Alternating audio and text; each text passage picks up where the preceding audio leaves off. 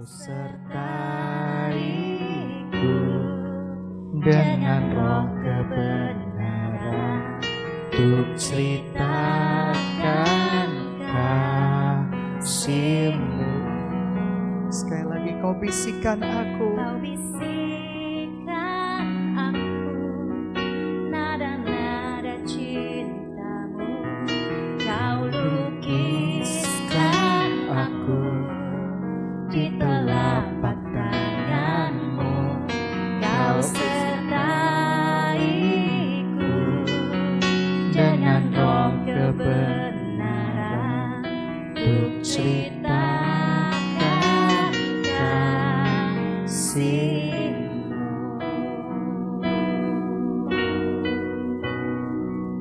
kita bakal firman Tuhan di dalam Kejadian 6. Kita mau baca bersama-sama hari ini.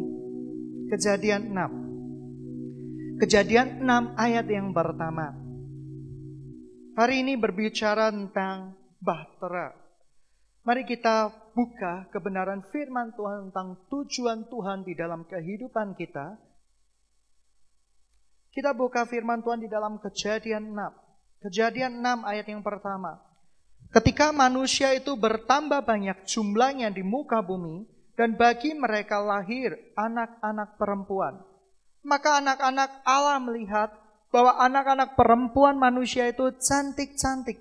Lalu mereka mengambil istri dari antara perempuan-perempuan itu, siapa saja yang disukai mereka.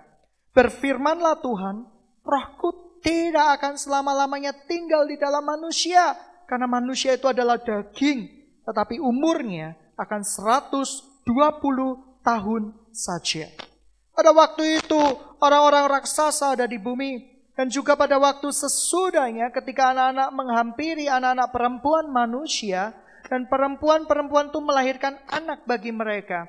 Inilah orang-orang yang gagah perkasa di zaman purbakala. Orang-orang yang kenamaan ketika dilihat Tuhan bahwa kejahatan manusia besar di muka bumi ini dan bahwa segala kecenderungan hatinya selalu membuahkan kejahatan semata-mata, maka menyesalah Tuhan. Bahwa ia telah menjadikan manusia di bumi dan hal ini memilukan hatinya. Berfirmanlah Tuhan, aku akan menghapuskan manusia yang telah kuciptakan itu dari muka bumi, baik manusia maupun hewan, binatang-binatang melata, dan burung-burung di udara, sebab aku menyesal bahwa aku telah menjadikan mereka. Tetapi Nuh mendapatkan kasih karunia di mata Tuhan. Nuh mendapatkan kasih karunia di mata Tuhan. Mari kita pelajari siapa orang yang mendapat kasih karunia di mata Tuhan. Inilah riwayat Nuh. Nuh adalah seorang yang benar dan tidak bercela di antara orang-orang sejamannya. Dan Nuh hidup bergaul dengan Allah. Nuh memperanakan tiga orang laki-laki, Sem, Ham, Yafet. Adapun bumi itu telah rusak di hadapan Allah dan penuh dengan kekerasan. Allah menilik bumi itu dan sungguh rusak benar. Sebab semua manusia menjalankan hidup yang rusak di bumi. Berfirmanlah Allah kepada Nuh, Aku telah memutuskan untuk mengakhiri hidup segala makhluk, sebab bumi telah penuh dengan kekerasan oleh mereka, dan aku akan memusnahkan mereka bersama-sama dengan bumi. Buatlah bagimu sebuah bahtera dari kayu gofir. Bahtera itu harus kau buat berpetak-petak, dan haruslah kau tutup dengan pakal dari luar dan dalam. Beginilah engkau membuat bahtera itu 300 hasta panjangnya, 50 hasta lebarnya, dan 30 hasta tingginya. Buatlah pada bahtera itu dan selesaikan bahtera itu sampai sehasta dari atas, dan pasanglah pintunya pada lambungnya. Buatlah bahtera itu bertingkat dari tengah dan atas, sebab sesungguhnya aku akan mendatangkan air bah yang meliputi bumi untuk memusnahkan segala yang hidup dan bernyawa di kolong langit dan segala yang ada di bumi akan mati binasa. Tetapi dengan engkau, aku akan mengadakan perjanjianku. Dan engkau akan masuk ke dalam bahtera itu. Engkau bersama-sama dengan anak-anakmu istrimu, dan istri anak-anakmu. Dan segala yang hidup dari segala makhluk semuanya haruslah kau bawa satu pasang ke dalam bahtera itu. Supaya terpelihara hidupnya bersama-sama dengan engkau. Jantan betina haruslah kau bawa. Dari segala jenis burung, dari segala jenis hewan, dari segala jenis binatang melata di muka bumi. Dari semuanya itu harus datang satu pasang kepadamu supaya terpelihara hidupnya. Dan kau bawalah bagimu segala apa yang dapat dimakan. Kumpulkanlah itu menjadi makanan bagimu dan bagi mereka. Lalu lu melakukan semuanya itu tepat seperti yang diperintahkan Allah dengan demikian dilakukannya. Mengapa Tuhan memutuskan untuk membinasakan manusia? Karena tujuan hidup manusia di zaman Nuh, mereka begitu menyimpang dari kodrat ilahi yang dikatakan di dalam 2 Petrus. Mereka menyimpang dari rencana Allah, skenario Allah. Mereka yang pertama memiliki roh kekerasan. Mereka semuanya memiliki segala sesuatu yang tidak layak di pandangan Tuhan. Yang kedua, mereka memiliki roh kenajisan. Segala sesuatu yang diingini harus didapat. Mereka tidak perlu bertanya-tanya kepada Tuhan lagi. Mereka melakukan atas dasar kedagingan. Sidang jemaat yang dikasih Tuhan, segala sesuatu yang di luar rencana Allah itu adalah rencana dari setan, rencana dari daging. Dan oleh karena itu Tuhan tidak suka karena roh dan daging tidak bisa bercampur. Roh adalah roh, daging adalah daging. Dan kecenderungan hati manusia di zaman Nuh adalah berbuat jahat semata-mata. Mereka selalu berlari kepada kejahatan. Begitu banyak anak-anak Tuhan. Sekian lama kita hidup di dalam rencana Tuhan, di dalam panggilan Tuhan. Tapi berapa banyak kita sadar kita sudah melenceng dari rencana Tuhan jikalau kita mengikuti pola pikir daging kita yang salah. Pola pikir daging kita adalah berbuah kejahatan semata-mata. Ketika ada hamba Tuhan di mimbar, mengutarakan kebenaran firman Tuhan, yang diambil bukan kebenaran firman Tuhannya, Kata demi kata, jangan-jangan hamba Tuhan itu berbuat salah kata demi kata, dan saya akan menyerang dari kata demi kata itu. Tetapi begitu banyak orang yang unik. Firman Tuhan yang dibagikan nggak diterima, tetapi kata demi kata disorot. Saya pernah berkata, gereja bukanlah lampu-lampu seperti ini. Saya tidak terlalu suka lampu-lampu seperti ini. Tetapi ketika ada orang-orang berdiskusi sama saya, kok ini untuk keperluan drama, untuk keperluan untuk memperteguh sebuah suasana asal kita tidak bergantung dengan lampu-lampu itu, boleh nggak beli? Oh ya udah, boleh beli. Itu pun jangan-jangan disorot. Kita ini hidup di dalam sebuah apa?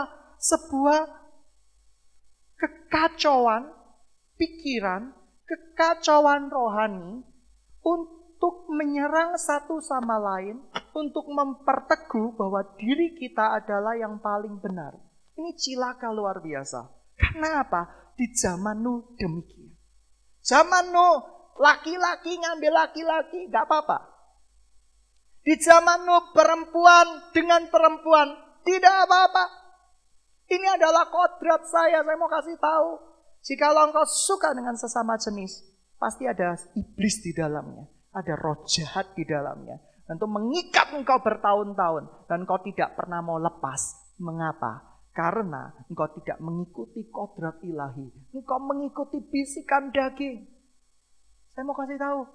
Kita berpuasa sukar enggak? Susahnya setengah mati. Kalau berpuasa kita kira-kira tinggal di sebuah desa terpencil, tidak ada makanan akan mudah. Tapi kalau kita berpuasa, ada warung-warung, ada pentol, ada segala sesuatu yang ada di uh, di sekitar Ubaya gitu ya seperti itu. Di sekitar Petra di sekitar kampus-kampus yang lain biasanya makanan favorit itu apa? Pentol. Rasanya tergoda rasanya tidak bisa menahan diri. Akhirnya kita makan nah kalau kita mengikuti keinginan mulut keinginan daging saya percaya kita nggak akan pernah bisa mengikuti keinginan roh kita. Tuhan mau kita mengambil kodrat ilahi kita sebagai anak-anak Tuhan. Usir iblis itu. Apa yang membuat engkau akan dibinasakan Tuhan? Seperti manusia di zaman Nuh. Adalah tiga jenis roh yang akan dibinasakan Tuhan. Roh hedonisme. Pikiranmu semata-mata adalah duit. Pikiranmu semata-mata adalah bekerja. Pikiranmu semata-mata adalah berkat, berkat, dan berkat. Jangan salah.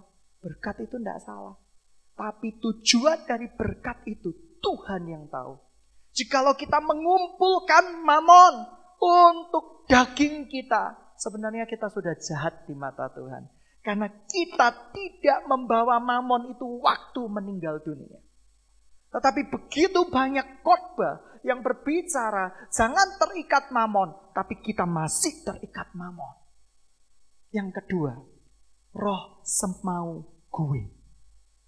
Ya, ini kan momen seumur hidup sekali. Hati-hati loh. Kita sering kali mengatakan momen seumur hidup sekali. Ini kan wedding, momen seumur hidup sekali. Ya, kalau bisa saya keluarkan semua yang kita punya karena ini seumur hidup sekali. Iya, seumur hidup sekali. Kita diubah ya, di Petra, di Universitas Untak, di UKDC, di mana seumur hidup sekali. Kalau gitu kita bisa senang-senang. Pumpung masih universitas. Teman-teman, setiap hari ya seumur hidup sekali. Saya mau tanya, hari kemarin seumur hidupmu sekali nggak? Sekali. Seminggu yang lalu seumur hidup sekali nggak? Seumur hidup sekali. Kita jangan menggunakan bahasa-bahasa itu untuk menyenangkan daging kita. Karena apa? Kecenderungan hati kita ketika kita memuaskan daging kita, maka kita akan merasa bahwa Tuhan senang dengan tindakan-tindakan kita. Padahal Tuhan tidak pernah senang dengan tindakan-tindakan kita. Roh dengan daging itu berbeda. Roh penurut daging lemah. Kodrat ilahi kita yaitu mengikuti tuntunan roh, bukan tuntunan daging. Berapa banyak orang menghambur-hamburkan uang? Tidak salah sih. Ya, kamu seumur hidup sekali ngerayain ulang tahunmu yang ke-20 tahun ya jelas. Tapi bolak-balik senjatanya seumur hidup sekali. Akibat senjata seumur hidup sekali ini, manusia di zaman Nuh dimusnahkan sama Tuhan. Mereka merasa tidak perlu tuntunan Tuhan. Mereka merasa bisa independen. Di sebuah penelitian, Alkitab ini luar biasa ya dan amin. Alkitab tidak pernah salah. Alkitab tidak pernah berdusta. Di kitab-kitab lain diterjemahkan bahwa uh, kapal Nabi Nuh yaitu uh, singgah di sebuah bukit saya nggak bisa cerita bukitnya apa, nanti pasti tahu. Tapi ini kapal Nabi Nuh mendarat di pegunungan Ararat, Turki. Dan sudah ada buktinya. Bahwa kejadian banjir yang meliputi seluruh bumi itu pernah terjadi. Dan peringatan Tuhan atas manusia itu sungguh sudah dilaksanakan. Sedang jemaat yang dikasih Tuhan. Tidak salah bekerja. Manusia harus bekerja. Amin. Amin. Mengapa Tuhan mendatangkan air bah? Karena ia rindu tujuan hidup yang rusak dari manusia yang kecenderungan hatinya berbuat semata-mata adalah berbuat jahat itu diluruskan kembali menjadi tujuan awal penciptaan. Bahwa bumi ini harus penuh dengan kemuliaanku. Bahwa bumi ini harus sesuai dengan kerinduanku. Sidang jemaat yang dikasih Tuhan, kita tidak bertanggung jawab di hadapan Tuhan. Bapak Ibu Rohani, ketua-ketua Rikom, Anda tidak bertanggung jawab kepada Tuhan. Ketika anakmu buat dosa, anakmu buat salah, engkau tidak tegur. Supaya menjadi predikat ibu bapak rohani yang terkalem dan terbaik.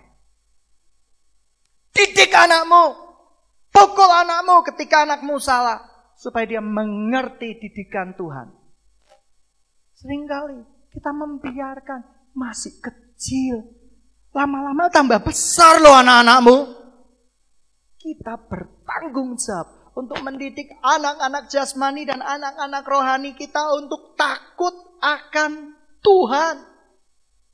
Sebab tanpa takut akan Tuhan, maka kita sebenarnya membayarkan benih-benih iblis, pikiran-pikiran iblis bertumbuh di dalam hidup anak-anak rohani dan jasmani kita.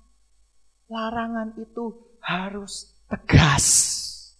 Larangan itu tidak boleh separuh-separuh. Seperti politisi saja. Larangan itu ya, tidak. Jangan seperti ini. Menurut kakak, menurut Cece, sebaiknya jangan. Tapi lek kamu mau, ya kamu punya hak prerogatif. Itu tidak jelas. Jangan. Kamu akan masuk di dalam dosa. Tetapi ketika sudah dikasih tahu jangan, tetapi mereka tetap melakukan, cuci tanganmu. Artinya apa? Kau tidak terbawa-bawa dengan dosa orang itu lagi. Sudah selesai kau memperingatkan mereka. Teman-teman yang dikasih Tuhan. Sidang jamat yang dikasih Tuhan. Ruh ketik uh, Nabi Nuh ketika mendapatkan perintah Tuhan kurang lebih umurnya 480 tahun. Dan air bah itu terjadi kurang lebih sekitar 600 tahun. Artinya apa? Artinya apa? Artinya bahtera itu dibuat 100 sampai 120 tahun lamanya. Dan 100 sampai 120 tahun namanya. Nu berkhotbah. Nu memberitakan kebenaran.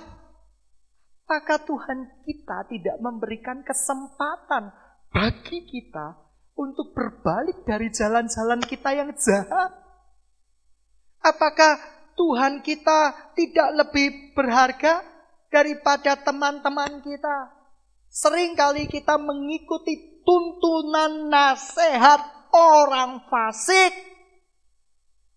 Tuntunan yang mengarahkan kita untuk membenarkan daging-daging kita. Oleh karena itu Alkitab mencatat Jangan mengikuti nasihat tuntunan orang fasik.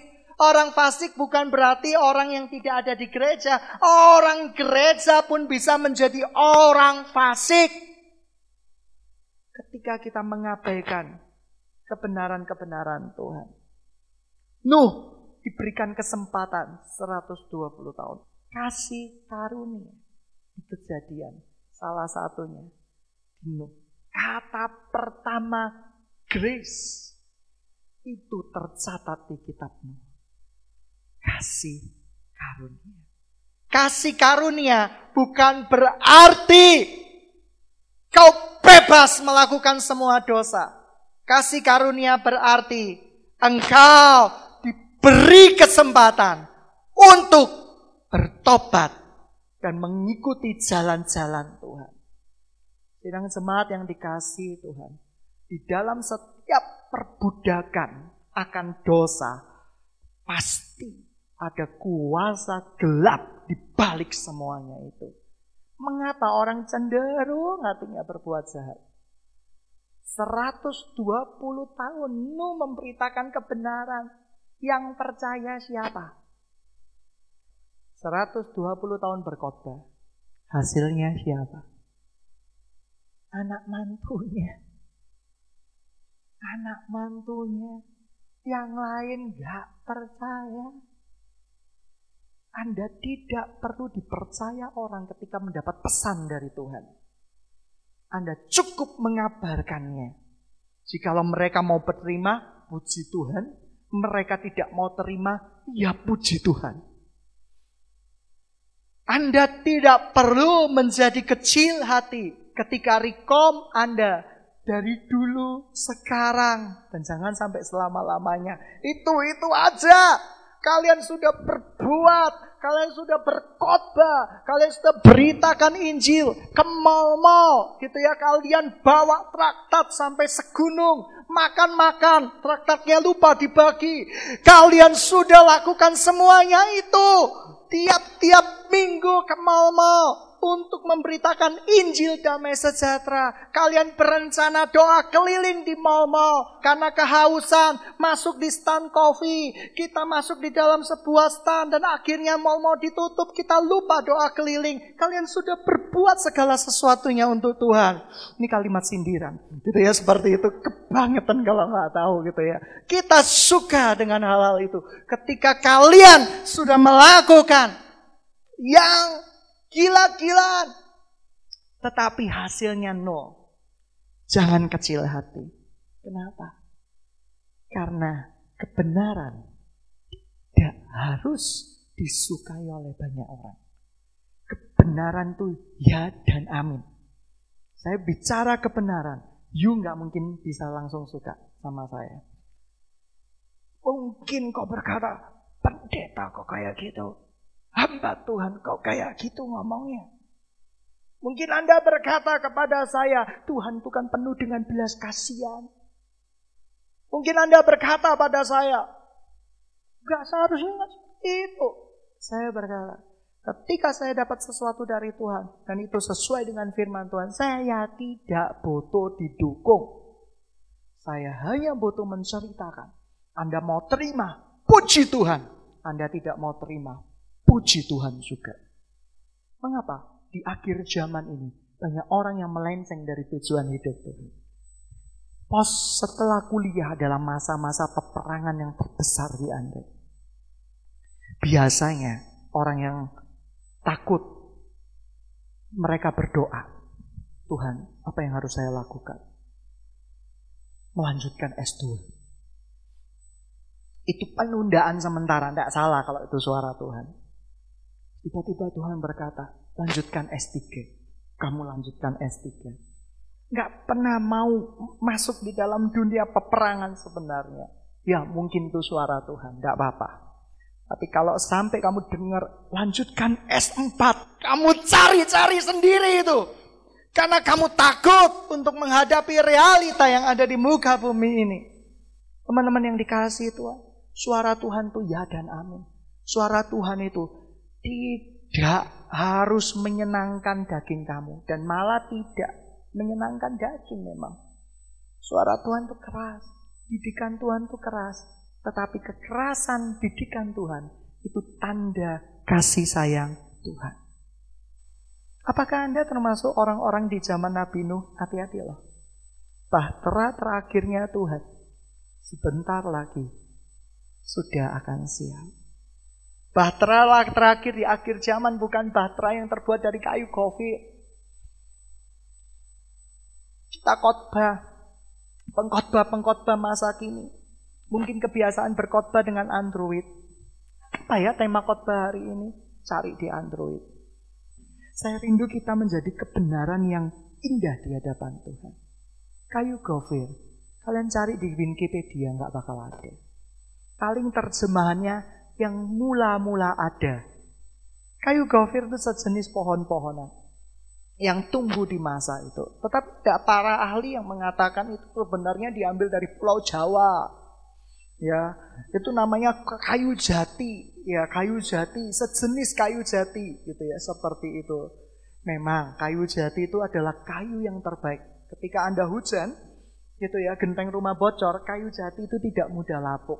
Mungkin sejenis itu. Tetapi e, namanya kayu jati tidak Alkitab mengatakan itu kayu gofir. Ya. Kayu gofir itu hanya tercatat sekali di Alkitab dan terakhir. Saya tidak tahu apakah Tuhan memberikan benih dari sorga ting supaya kayu itu kalau dipikir-pikir air bah menyelimuti seluruh bumi dengan kayu-kayu meranti, kayu kamper. Saya percaya Nabi Nuh dan seluruh ada di dalamnya pasti akan gelam. Kenapa? Karena ini air bah yang sangat besar. Dan dia membuat bahtera yang sangat besar. Kira-kira lebarnya 22,5 meter. Panjangnya berapa? Kurang lebihnya 133,3547 meter. Kalau hafalan saya salah maaf, gitu ya, seperti itu. Tapi kurang lebih itu gede banget, ya. lebih gede dari sini. Ini panjangnya kurang lebih 5, 16 meter. Berarti masih agak sanaan bahteranya ya. Seperti itu. Ini dari sini ke sini itu 30 meter. Enggak, ini ini kalikan 30 meter kalikan 5 kalinya. Oh gede enggak? Gede. Dan dibuat tingkat 3. Mesanin gitu ya. Dibuat mesanin ini buat tidurnya bebek, ini buat tidurnya onta, ini buat tidurnya Nabi Nuh gitu ya. Tapi di bahtera terakhirnya Tuhan ini, di akhir zaman ini, sidang jemaat yang dikasih Tuhan, Tuhan akan mengumpulkan orang-orang yang takut akan Tuhan, yang hidupnya diserahkan di dalam kedaulatan Tuhan. Karena bahtera terakhir ini sedang dipersiapkan Tuhan dan tidak lama lagi akan selesai. Loh, kapal Nabi Nuh butuh 120 tahun. Pak, pasti aku pasti sudah mati lah. Gak usah pikirin lah, gak usah takutin. Karena umur manusia pada waktu itu berapa tahun? Bisa sampai seribu tahun. Ya, seribu tahun. Seribu tahun sekarang rata-rata umur manusia berapa? Seratus tahun misalnya. Teman-teman yang dikasih Tuhan, lalu apa kehendak Tuhan di dalam kehidupan kita? Kita sudah tahu yang dibinasakan Tuhan itu siapa? Orang yang kecenderungan hatinya berbuat jahat. Roh hedonisme, roh mamon. Roh mamon itu sudah sahabat karibnya hedonisme. Saya jadikan satu. Roh mamon dan hedonisme. Roh kecenderungan hati yang semata-mata berbuat jahat. Dan yang terakhir gitu ya. Roh yang tidak takut sama sekali akan Tuhan. Nabi Nuh ditertawakan. Mungkin mereka tertawanya sampai berguling-guling. Ini orang gila dari mana yang mendirikan Batra ini? Tidak mungkin. Karena memang teman-teman, ketika di Bahtera itu diselidiki, mereka sempat memfoto masuk ya, mereka mengambil serpian-serpian. Ternyata di zaman Nabi Nuh itu semuanya sudah modern. Bahkan di penemuan terbaru ditemukan di kapalnya Nabi Nuh itu ada baterai. Uh, keren nggak? itu teknologi udah berkembang dengan luar biasa. Jadi jangan bayangkan kalau Anda bayangkan Nabi Nuh itu dengan palu gitu ya seperti itu enggak. Tuhan sudah memberikan teknologi di zaman itu. Kepandaian manusia meningkat dengan cepat. Di saat itu Tuhan memusnahkan semuanya. Di zaman-zaman pahlawan yang gagah perkasa, mereka sudah punya keahlian membuat perisai yang tahan dengan benda-benda tajam. Itu keahlian yang luar biasa. Mereka punya seni berperang yang luar biasa. Kalau kamu mau tahu beratnya perisai itu berapa? Itu ratusan kilo, tapi bisa diangkat itu seni berperang yang luar biasa. Pengetahuan yang luar biasa. Tapi ingat, mereka merasa dengan pengetahuan yang ada bisa menyelamatkan mereka. Bahkan beberapa orang dari narasumber yang tidak perlu dipercaya, tapi bisa Anda perdengarkan. Di zaman dahulu itu, ketika Nabi Nuh, kedokteran berkembang dengan pesat. Karena apa? Karena umurnya mereka lama-lama. Masuk akal juga. Mereka sudah mengerti yang namanya teknologi, tapi itu semuanya dimusnahkan oleh Tuhan. Terbukti di artefak-artefak kuno itu ditemukan apa? Ditemukan ada jam. Padahal jam itu ditemukan pada tahun berapa ayo? Telepon ditemukan pada tahun berapa? Mungkin zaman dahulu adalah seperti zaman sekarang. Hanya pakaiannya yang berbeda. Mungkin kita merasa kita bisa lihat detak jantung kita dengan handphone tertentu aman. Kita bisa mengamati tensi kita dengan handphone tertentu aman.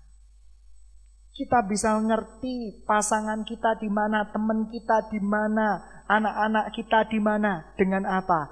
Dengan kamera pengintai aman.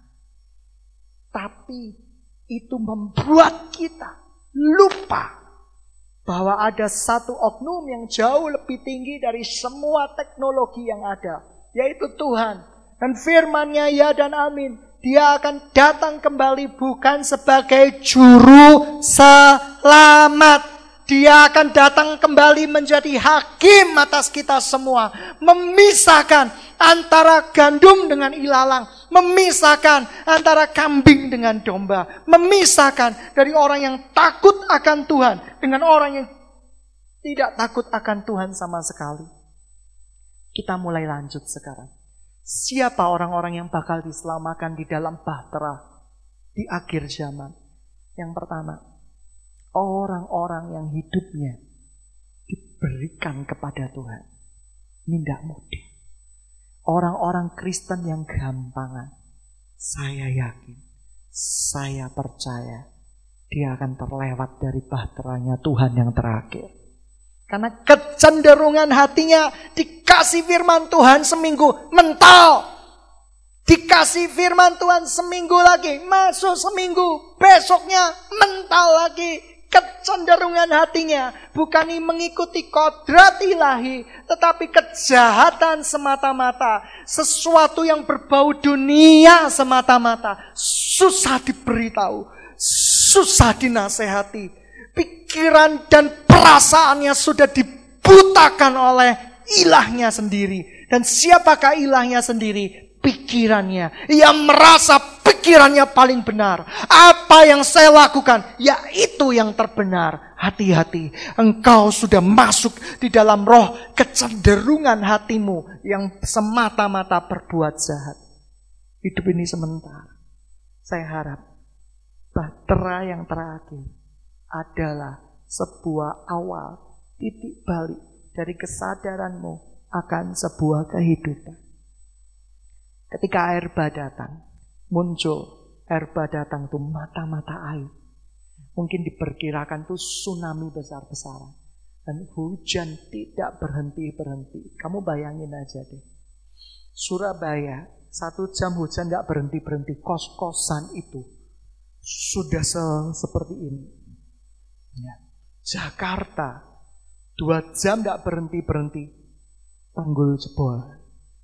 Saya mau perkirakan.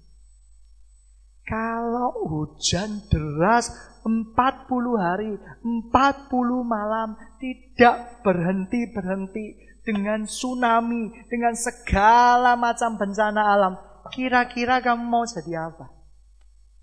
Kamu berenang yang handal, oh aku jago renang kok. Aku punya teknik menghindari renang kalau tsunami gitu ya. Mobil kamu berenang kejar-kejaran dengan mobil, kira-kira menang mana kamu?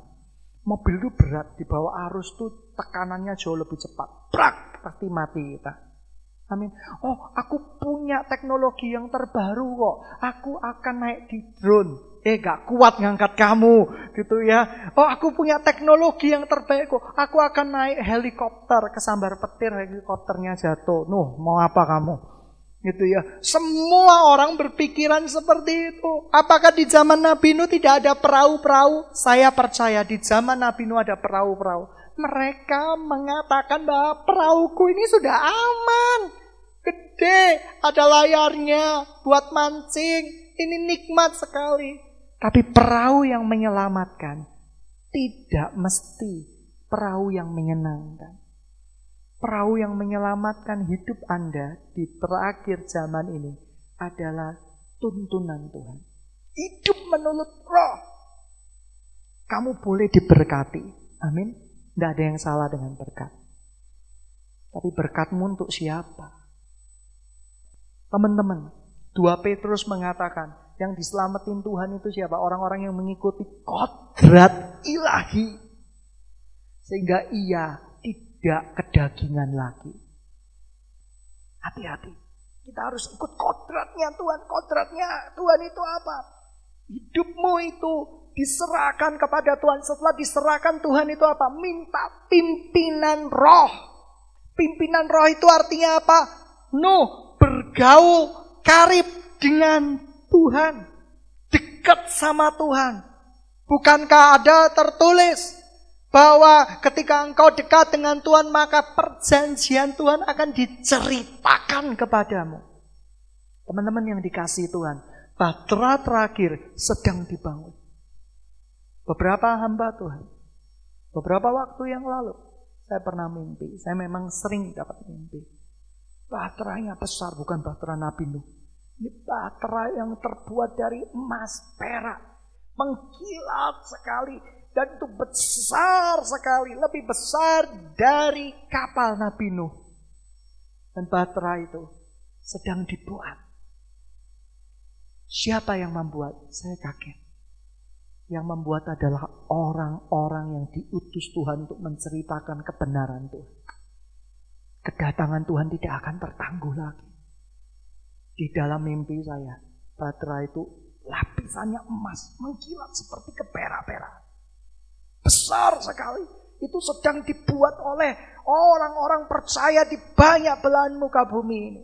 Dan mereka sekali lagi mereka sedang akan menyelesaikannya.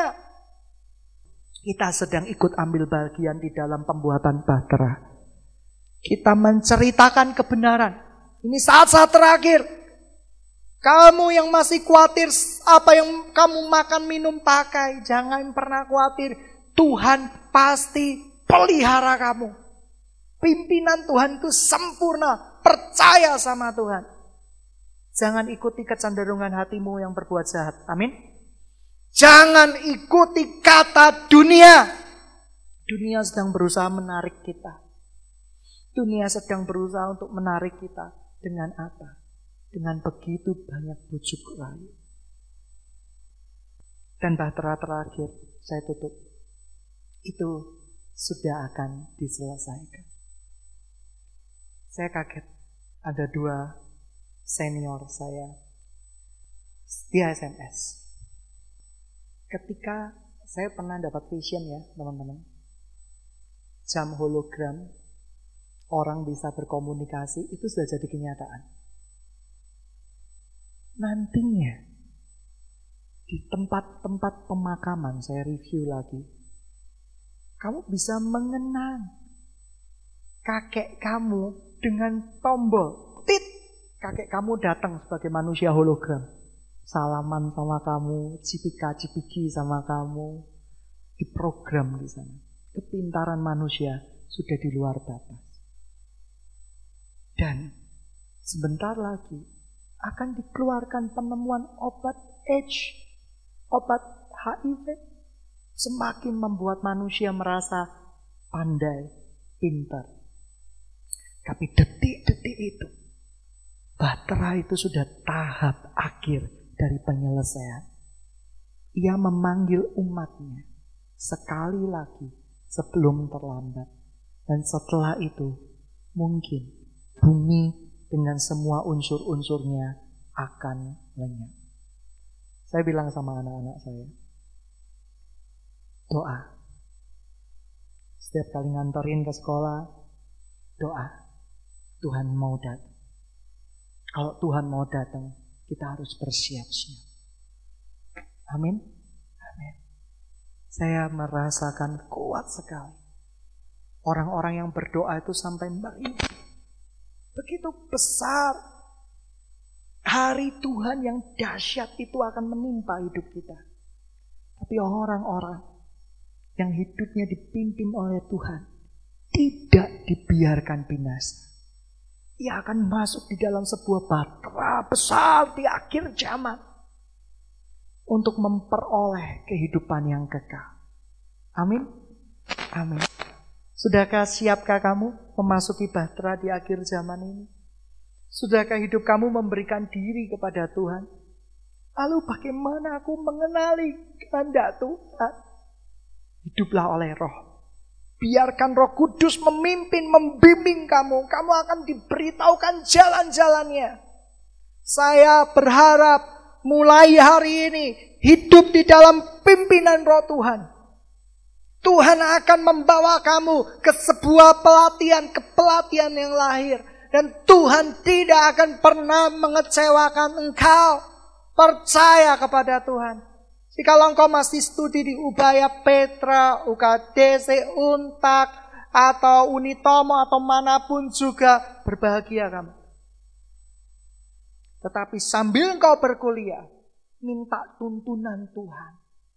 Minta tuntunan Tuhan. Tujuan hidup yang benar adalah tujuan hidup yang menceritakan kasih Tuhan. Itu yang pertama. Tujuan hidup yang benar adalah tujuan yang mau dibimbing, dituntun oleh Tuhan. Bukan mengikuti keinginan daging. Itu yang kedua. Yang ketiga, tujuan hidup yang benar adalah tujuan hidup yang memiliki garis akhir yang sama dengan rencana Tuhan. Apakah garis akhir yang sama dengan rencana Tuhan itu? Yaitu pertobatan banyak jiwa-jiwa. Jikalau kau mendirikan sekolah, tapi kamu tidak menyelamatkan jiwa-jiwa, kamu sedang dipertanyakan. Kalau kamu mendirikan sebuah pelayanan-pelayanan Alkitab, tapi kamu tidak menceritakan kasih Tuhan, kamu sedang dipertanyakan. Kalau kamu mendirikan panti-panti asuhan cuma dibuat untuk memenuhi kebutuhan kita akan emosi-emosi kasih, engkau sedang dipertanyakan. Kita tidak butuh emosi-emosi kasih, kita butuh jadi kasih itu sendiri. Amin. Kita butuh jadi kasih Tuhan itu sendiri. Dan yang terakhir, para pemain musik. Hari ini Tuhan mau bebaskan kita. Kita biarkan roh kudus bekerja di dalam kehidupan kita. Amin. Amin. Saya melihat begitu banyak roh pengikat yang mengikat Anda dengan dunia ini. Tanpa Anda sadari. Tapi ketika kita berseru di dalam nama Yesus, saya percaya Tuhan akan mendengarkan doa-doa kita. Mari kita tundukkan kepala kita. Sidang jemaat yang dikasih Tuhan. Kita sudah menerima kebenaran firman Tuhan tentang orang-orang yang dibinasakan di zaman Nuh.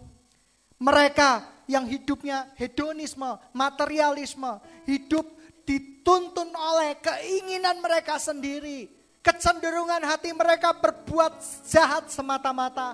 Mereka memiliki roh yang tidak takut akan Tuhan sama sekali.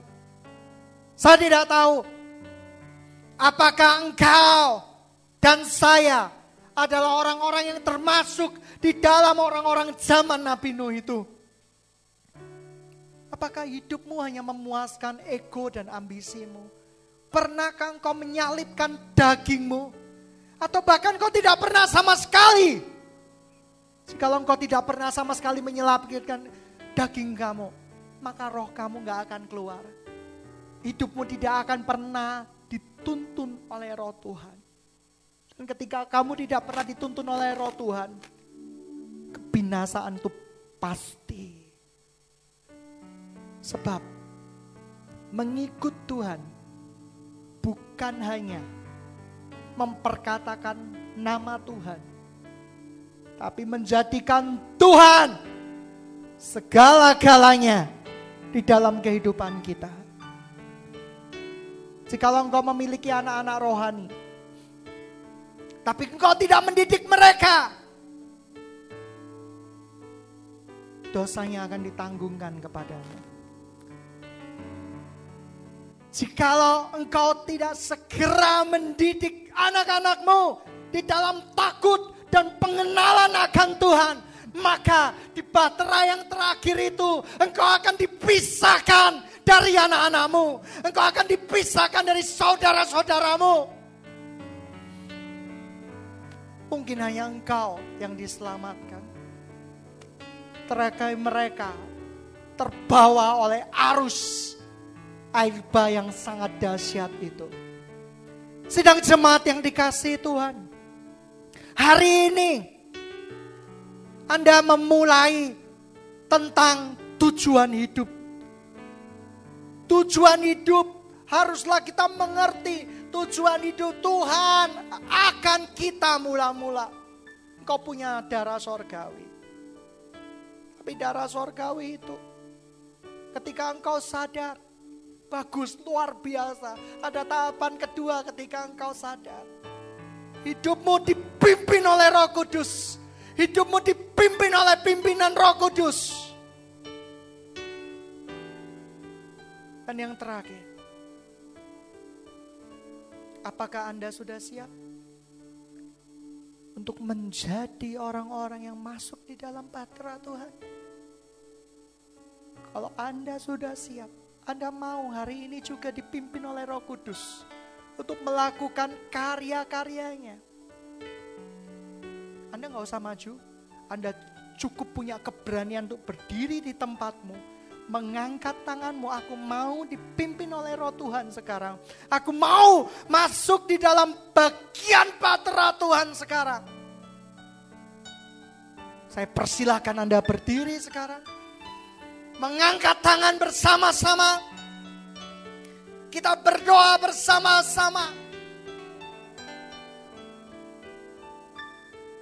Yesus itu luar biasa.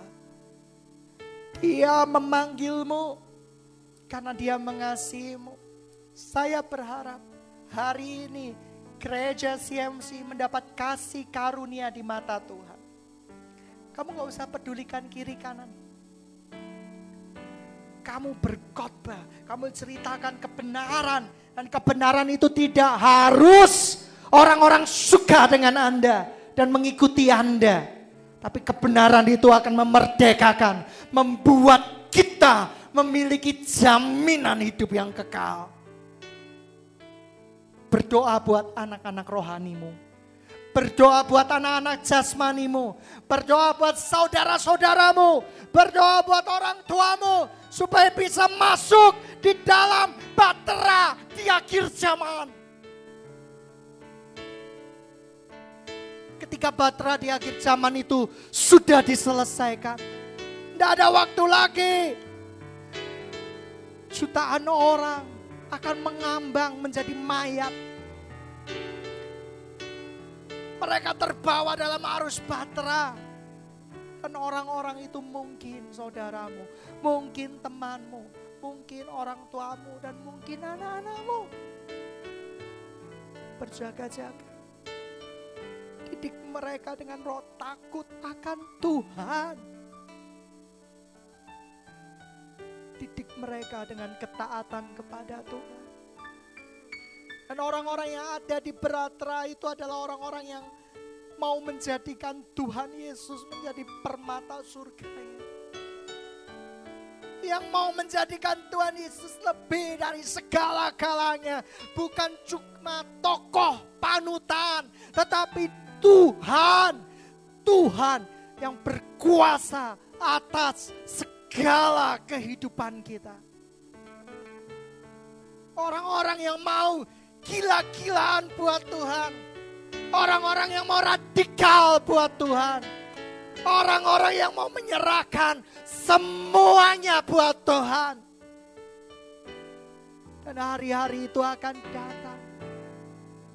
Tuhan akan melihat hati kita. Tuhan akan melihat hati kita. Apakah Tuhan Yesus lebih berharga dari semua yang kau miliki di muka bumi ini? Apakah Tuhan lebih berharga dari segala-galanya?